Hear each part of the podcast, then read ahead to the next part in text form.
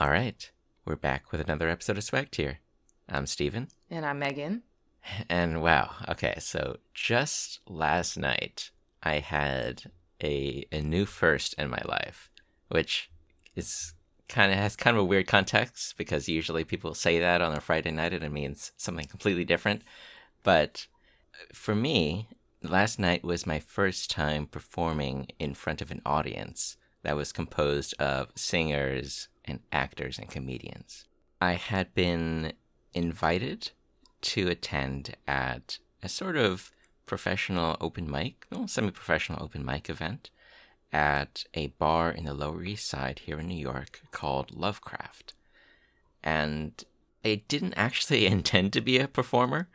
I I saw that this event was happening the last time I was at the bar.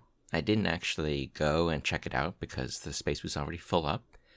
But I asked the organizer to be put on a list so he could let me know when the next event would be. I get an email a few weeks later saying, um, Hey, thanks for following up. I hope I spelled your name right. Here's the link to the event. And then I find that I am on the list. In fact, I am in the first group of people to be performing, even though I haven't even told him that I have anything, that I'm comfortable with performing. Neither of those are true. Yeah, that was the wrong list. but the the more I, I kind of thought about it, the more I said maybe we should try this. I I already like telling stories because I play in lots of tabletop role playing games, and and they're the kinds of games that are less about you know, complex combat like Dungeons and Dragons, and are instead about encouraging you to create complex characters and collaborate on improvising a story. This sounds horrible to me, by the way. This is like the furthest thing from anything that I ever like to do. I'd just assume be prancing poopers myself, and we all know how much I hate horses. well, it's funny because because Megan, we we played in an RPG a few years ago, I think. Yeah, was it 2013? Are you talking Probably. about Lady Blackbird? Yes, I was. Okay, yeah. So we did play in that. Uh, and you know, to be honest, I did enjoy the experience, but it's very hard for me to come up with things on the spot. Like I just, I'm Mm. not imaginative when I'm not writing fan fiction. so clearly, we we just don't have we haven't found the right game for you yet, the right setting. yeah, I guess so. I don't know. I just like I prefer to watch other people be creative because when like the clock's ticking on me and Mm. like people are like waiting on me to come up with something, I'm like, I went to the store. Super exciting. I encountered a grocery cart. I think that's completely understandable, and and especially for people who don't have a lot of this experience under their belt already, that's that's super super common. For me, I would say I'm not always great at coming up with things on the spot either. I disagree. Well, thank you. But part of what I do as a, a game master, a GM, is push that responsibility off onto the players and sort of figure out, you know, who who is good at coming up with this, who likes coming up with this. Let me ask them what's going on. And knowing you, Megan, I would have known to ask, oh, what, what's what's that song name? You would have been pulling on your K-pop expertise to be like, oh, that song is called something something. Featuring By someone. someone. Whereas I would be awful with song names. That's true. I guess you do have to play to people's strengths. I mean, if you ask me about American music, like, mm, I don't know anything about that, but K pop, yeah, I can answer those questions. and actually, what what I really like about the systems that are coming out now, especially the indie systems, is that there are such diverse settings, and they have so few rules to worry about up front. So there are superhero RPGs, there are post apocalyptic RPGs, there are cyberpunk RPGs, there are urban fantasy ones, sort of like Grimm or The Dresden Files or Angel. And there are even teen angst RPGs where you play as supernatural high schoolers. Okay, now we're getting into some categories that I like. Yeah, essentially, this is Degrassi with werewolves and vampires. Oh, I don't want Degrassi Twilight. it's a really interesting system called Monsterhearts, and it's up to you whether you actually incorporate any vampires in it. You could just as easily play ghosts, the undead, or even normal people. I do like ghosts. I fucking love Boo. Oops. I guess I'll. I'm Wow. really passionate about this. Yeah, o- uh, of all things to deserve a, a curse. it's Boo from Mario. that was my Boo noise. I'm gonna add that to the Megan soundboard. Five dollars, please, yeah, from it's free Petroleum. now. Well, damn it.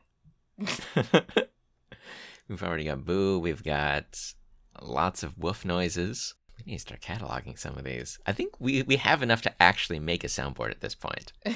And we still need to make our wiki the wiki of all our inside jokes that we can link in the show notes. for basically every episode Yep. because it al- something always comes up. So, supernatural high schoolers and the Mhm. different genres of these tabletop games. Yeah. Man, it, it really sparks my imagination and brings a lot more a lot more people into this hobby. Because to be honest, I've played a lot of Dungeons and Dragons, but the rules are really complex. And especially if you want to make a character that is of the same power level as people who've been in this hobby for years and years and know all of the tricks of the trade, it's really tough to do it yourself. But with these rules light systems, it's very straightforward to create a character. We can do so mechanically in just a few minutes, and the rest is just about figuring out who from Degrassi you want to play. Oh man, that's an easy question. Maybe not. Yeah, who? I don't know these characters except for Fiona. I think she's the character. yes, Fiona's a character. Um, honestly, I would probably play Imogen, her girlfriend. Well, her girlfriend for some part of the show. For for one of the ten seasons. Yes. Well, yeah. So yeah, I would totally be Imogen. But she's like, I fit her personality a little bit because I mean, you saw all those videos that I sent you, and I was like hardcore shipping them. oh heck yeah! and and like their first kiss on the Ferris. Oh my god, my heart's fluttering. Uh, but Imogen's like the kind of nerdy, quirky girl, glasses, pigtails, like kind of like I do what I want. hmm Mm. So, so the secret, Megan, is that for all of the characters I pull up on the spot and all of the situations that they're in, I've usually ripped that off of something I've seen. And I'll take that and I'll add a little twist and to make it my own. But it's really just pulling on source material that I've seen again and again and love so deeply that I'm able to conjure it up at a moment's notice like I'm sure you could conjure up any number of Famogan shipping scenes. Fimogen. Fimogen? yes, Fimogen. Fimogen. Famogan. that sounds like a drug.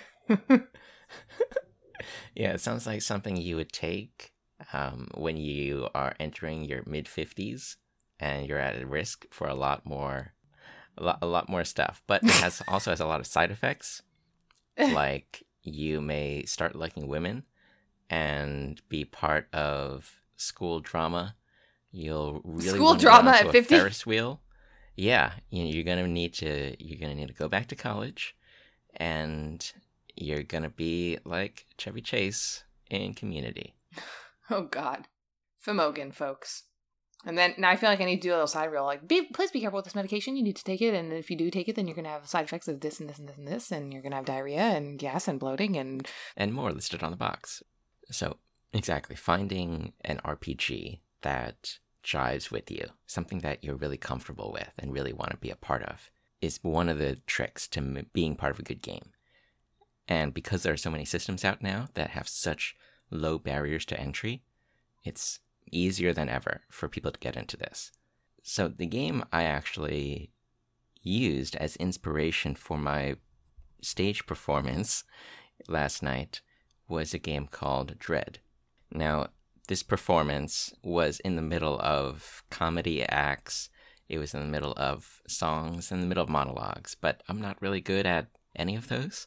What I do know is how to tell stories and engage audiences in what's going on. In Dread, you use, instead of rolling dice to overcome challenges, there's a Jenga tower in the middle of the table, and you'll pull blocks off of it to ensure your character's success. And as the game goes on, that tower becomes a symbol of the tension latent in the story. You'll see the story and the tower get shakier and shakier as you go on. And you know that once that tower topples, one character's fate is going to fall with it. That was the premise for what I was originally planning to be maybe a game about supernatural horror, despite how often I smile and how giggly my laughs are. Well, at least you don't have a dirt face like me. no, no, it's it's kind of the opposite. When I'm in game master mode, I actually slant way dark and way creepy.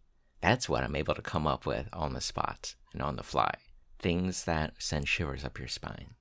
I wasn't sure what I wanted to do, but when I kept thinking about it, I remembered that this event was taking $5 donations toward ending homelessness.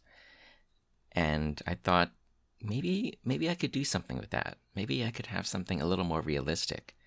Something that plays to what this event it's not a theme for the event, but it is something we all brushed against.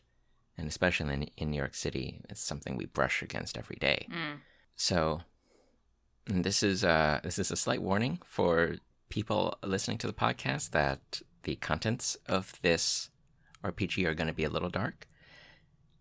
I decided to make this short piece follow a homeless man as he applies for a job. And so I invited someone onto the stage to help me pull from the tower while I narrated the situations that this person would be going through. Since they were the ones pulling from the tower, I didn't actually know when the story would stop, but I planned to improvise no matter what happened. So I would lead off saying, You walk into the store and you're looking around for the supervisor so you can apply for this job. But, oh man, you spent hours in the hot summer sun waiting for a spot in the shelter. And even when you did get in, you couldn't fall asleep on that cot. You were bone tired. Take a pull to stay focused. And then they would take a pull from the tower. The next prompt m- might be you find the supervisor and he hands you the application form.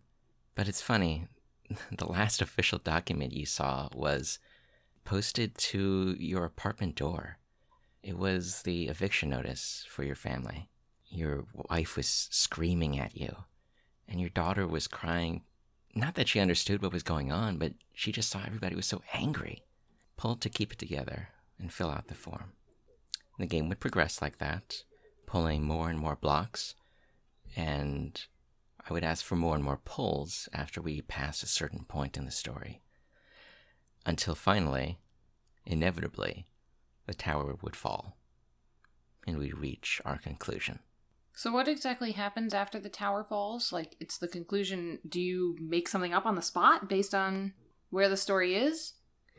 In a normal game of Dread, the fall of the tower would mark the death of a character usually there would be you know four to six players in a game and in any horror movie it's completely reasonable for people to die off mm-hmm. sort of midway i usually like playing a little more lenient and i'll say that the falling of a tower really marks someone for death they're not out of the game but they can't fight anything they'll probably need help overcoming any further challenges and they become unwilling plot devices uh, that let me put the characters in more precarious situations.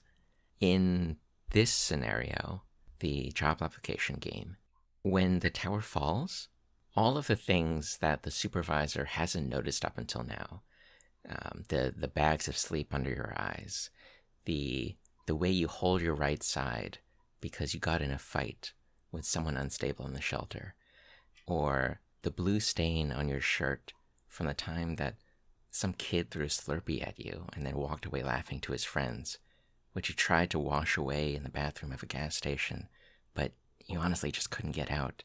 He notices all of those things, and he understands your story.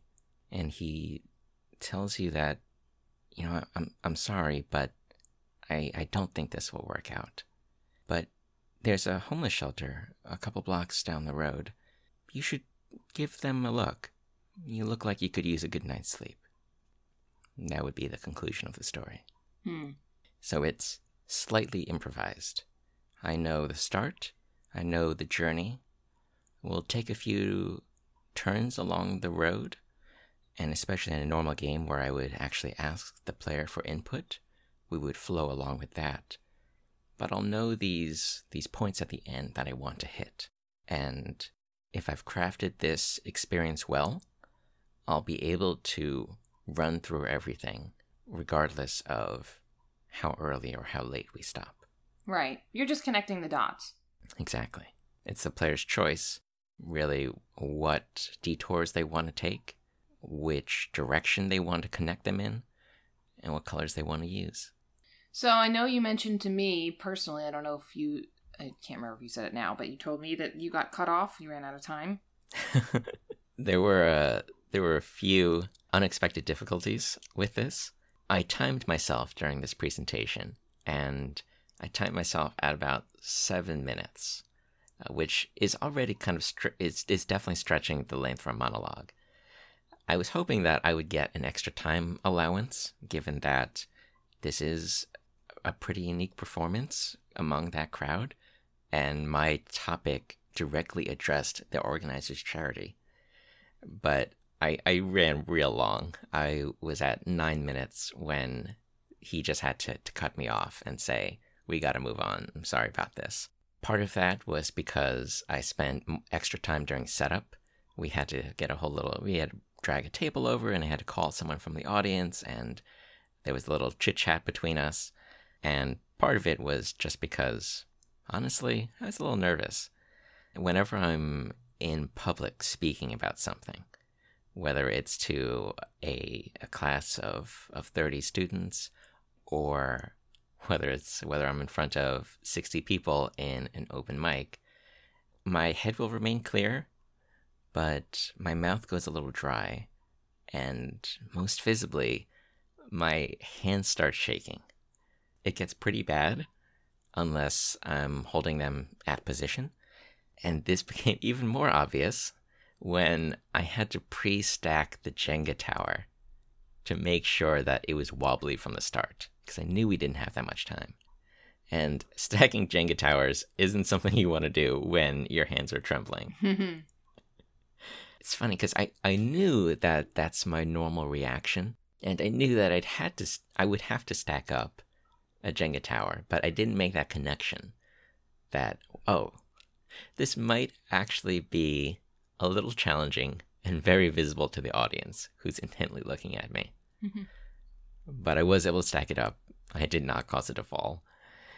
I tried to prepare this speech over and over and over, which is my normal way to shake off the nerves. And I did have all of my storytelling down pat, but hands still shook. Well, I think that's normal, particularly, you know, when you're not doing this regularly like public speaking. The crowd was really supportive. Yeah, so that was going to be my next question was how was the audience reaction? No, everybody was super enthusiastic of everyone. Uh, like I said, it was you know semi-professional, so there were a lot of people in the audience who were trying to do stand-up regularly. People who were trying to make it as singers, people who were trying to make it as actresses or actors. But even when you or hearing somebody that you know maybe her her notes weren't quite right or the stand-up comedian who straight up forgot his lines in the middle and stumbled around for a couple minutes before he said heck i'm just going to pull it up on my phone. We were cheering him on. When he would say oh uh, where were we going? we would say oh yeah you were talking about that really hairy lady. We were super enthusiastic and we wanted him to succeed. So when I was cut off, people were telling me afterward that was a really unique performance. I was I was really engaged. And I really wish we had the time to figure out how it ended. No one commented on the shaking. Well, nobody would. Yeah. I mean, that'd be kind of a rude thing to say. I, I got a really good vibe from everybody I met there. Hmm, and I That's actually did talk with a lot of people there. Even though it can be awkward approaching random people at an event like this where you don't know, you know, if they are a prominent actress or somebody who has released an album or maybe someone is in the same position you are and this is their first time doing it. Everybody was was super approachable, super friendly. And overall, I'm really glad I went. Oh, I'm glad. I did take a recording, but it's never going to see the light of day. you can send it to me. oh gosh, no. You've seen me performing K-pop, which, by the way, came in handy yesterday. I told you this story already, but I'll tell it again. I have a new poop story for our audience oh, because Wait, I don't know if I know this one. you do. Keep going, keep t- going. I told you yesterday. Um, but I had to go to the bathroom at work, and I don't normally do that because, like, oh my god, what if someone walks in? Like, I just can't relax enough to actually go. But yesterday was an emergency, so I was like, all right, I'm just gonna go. So while I'm in the bathroom, I'm like trying to relax myself. I'm like, okay, let me do my breathing exercises. Like, let me do my visualization. I'm like in a peaceful meadow. I'm like, it's wide open spaces. Nobody's gonna walk in. And then all of a sudden, I was like, you know, the best way to really relax myself, I'm gonna bust out some K-pop rap. So, so I'm in there like rapping to myself under my breath in Korean. I'm like, oh, like singing my lines from the showcase, and then all of a sudden, everything was good. I was at peace, and we proceeded successfully. So, so we figured out that your your optimum pooping conditions are in an open meadow, like on the grass. yes, in a squat, in an Asian squat position. so you're squatting in this verdant green, clear sky meadow on the grass, listening to K-pop. No, singing K-pop. Listening to myself K-popping. Wow. You know, if anybody ever wants to make fan art for Oh. swag tier, bam. Megan pooping in a meadow with some K-pop lyrics. Great. Oh, Megan's Meadow. That's what we're gonna oh, title this no. one. Which has nothing to do with the content of this episode. It's like one offhand story at the end. no, that's that's the title for the fan art. Oh, okay. Okay. That I I can I, I am not letting that be the title for this episode. I can get down with that. Boy, I can't wait till we have enough listeners to do start doing fan art. if anyone sends you that one, you gotta you gotta watch out. Why? I don't know any fan art artists that would draw someone pooping in a meadow. I don't know. If I was an artist, I would totally draw someone pooping in a meadow if I knew that that's what they wanted to see. God. Okay. I'm glad I can't sing. You can't really draw that well. That's a weird way to wrap up this episode of Swag Tier. Yo Yo, yo. yo. Well. No! God damn it, Frisbee. Shut up. No.